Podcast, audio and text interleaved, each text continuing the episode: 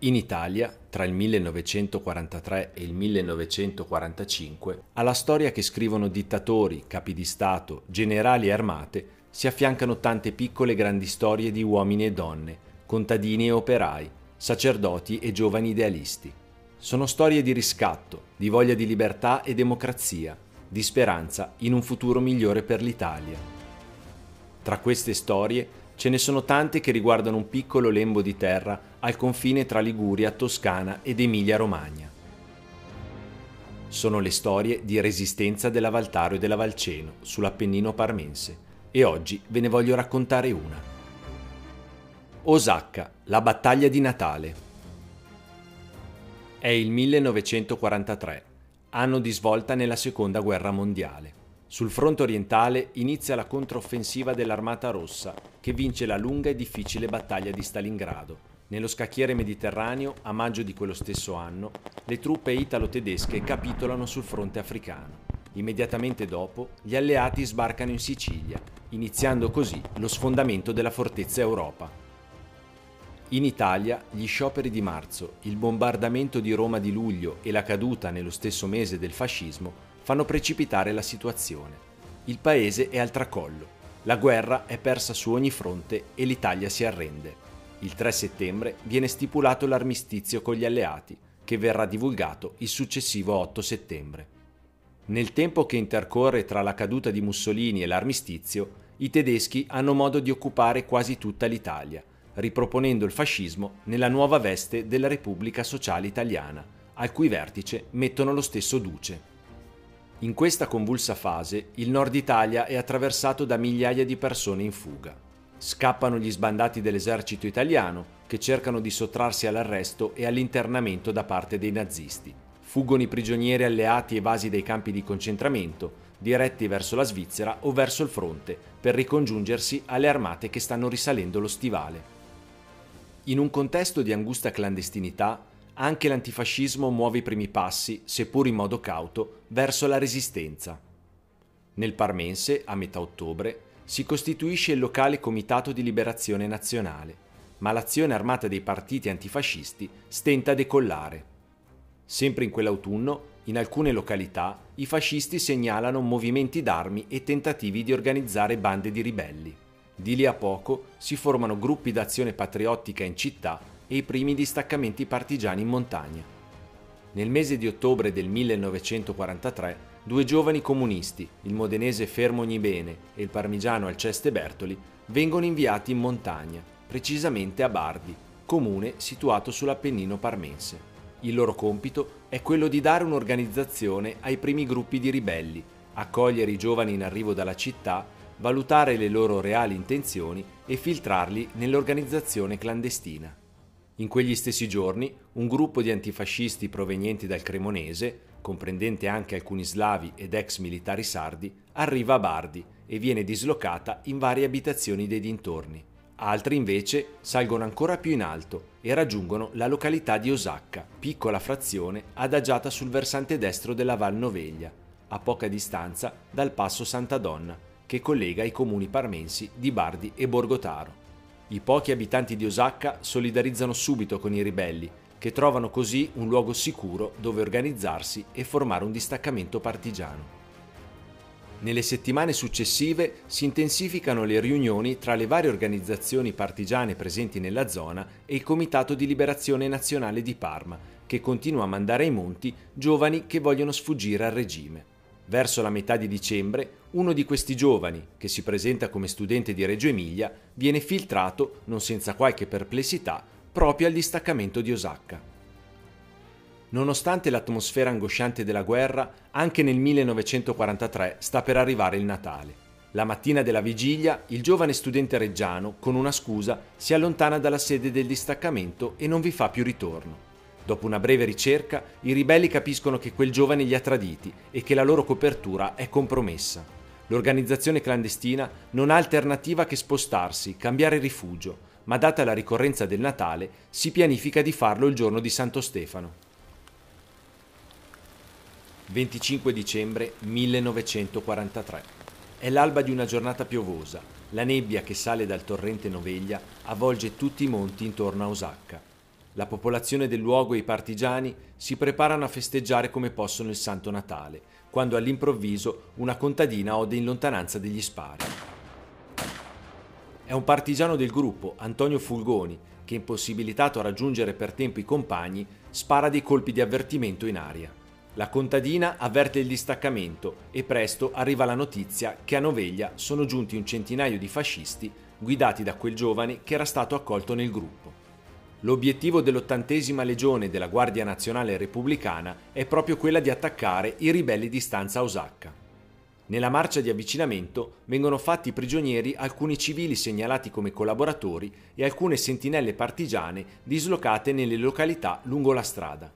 Non rimane molto tempo prima di veder piombare la colonna fascista su Osacca. Le opzioni sono due. La più semplice è sganciarsi, fuggire, magari scollinare nel versante borgotarese, lasciando però la popolazione alla mercé dei fascisti. Oppure organizzare una strenua difesa con le poche munizioni disponibili, fucili da caccia, qualche moschetto e una mitragliatrice. La preoccupazione di salvaguardare il paese, i suoi abitanti e quel poco che possiedono prende il sopravvento e il distaccamento decide di organizzare la difesa di Osacca.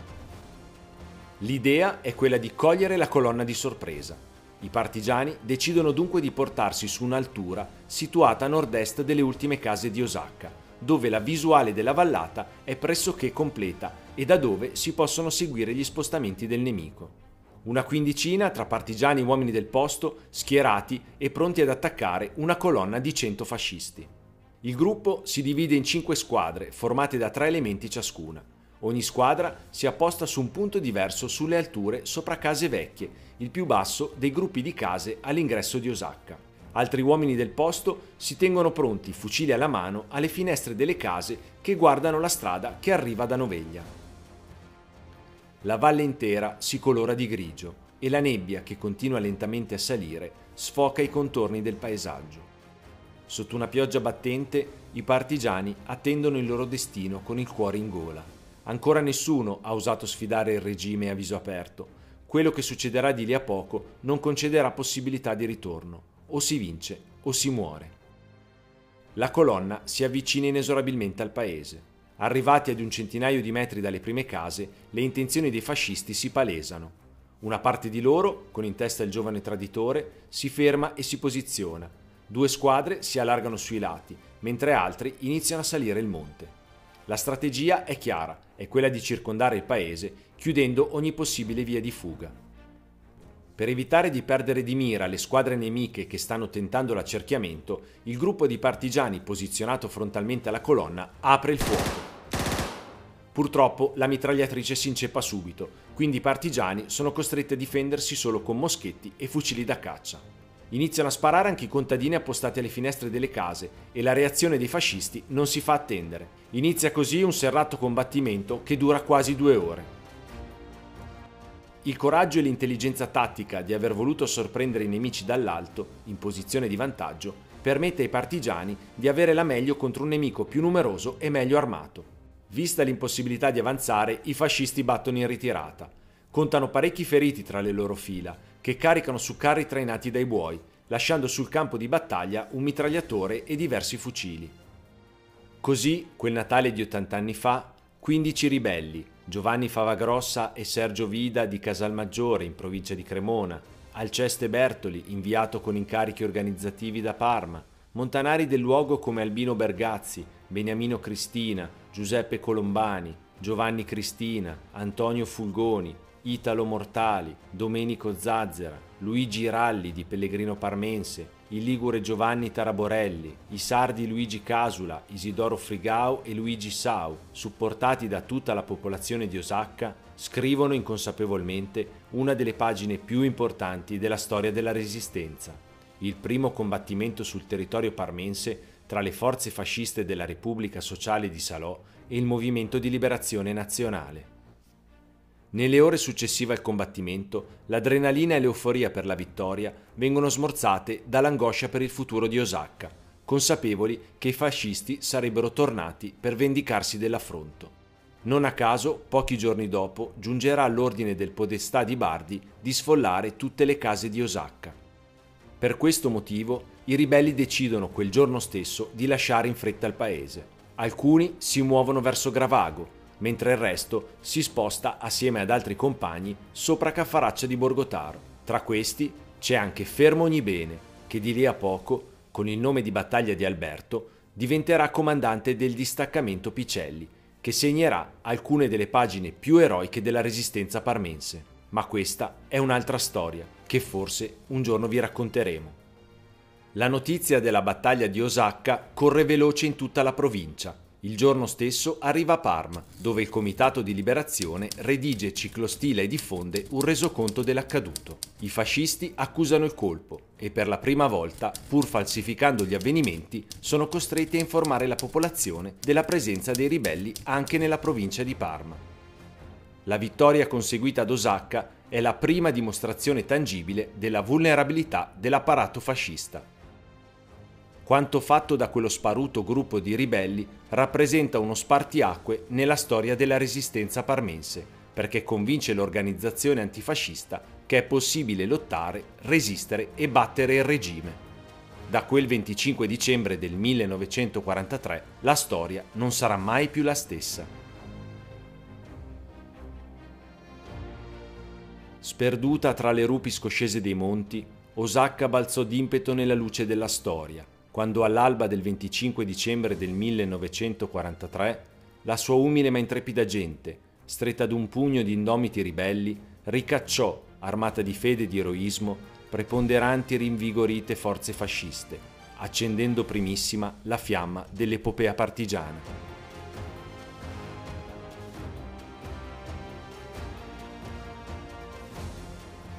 La resistenza in Valtaro e Valceno è un podcast scritto, narrato e prodotto da Marco Cacchioli.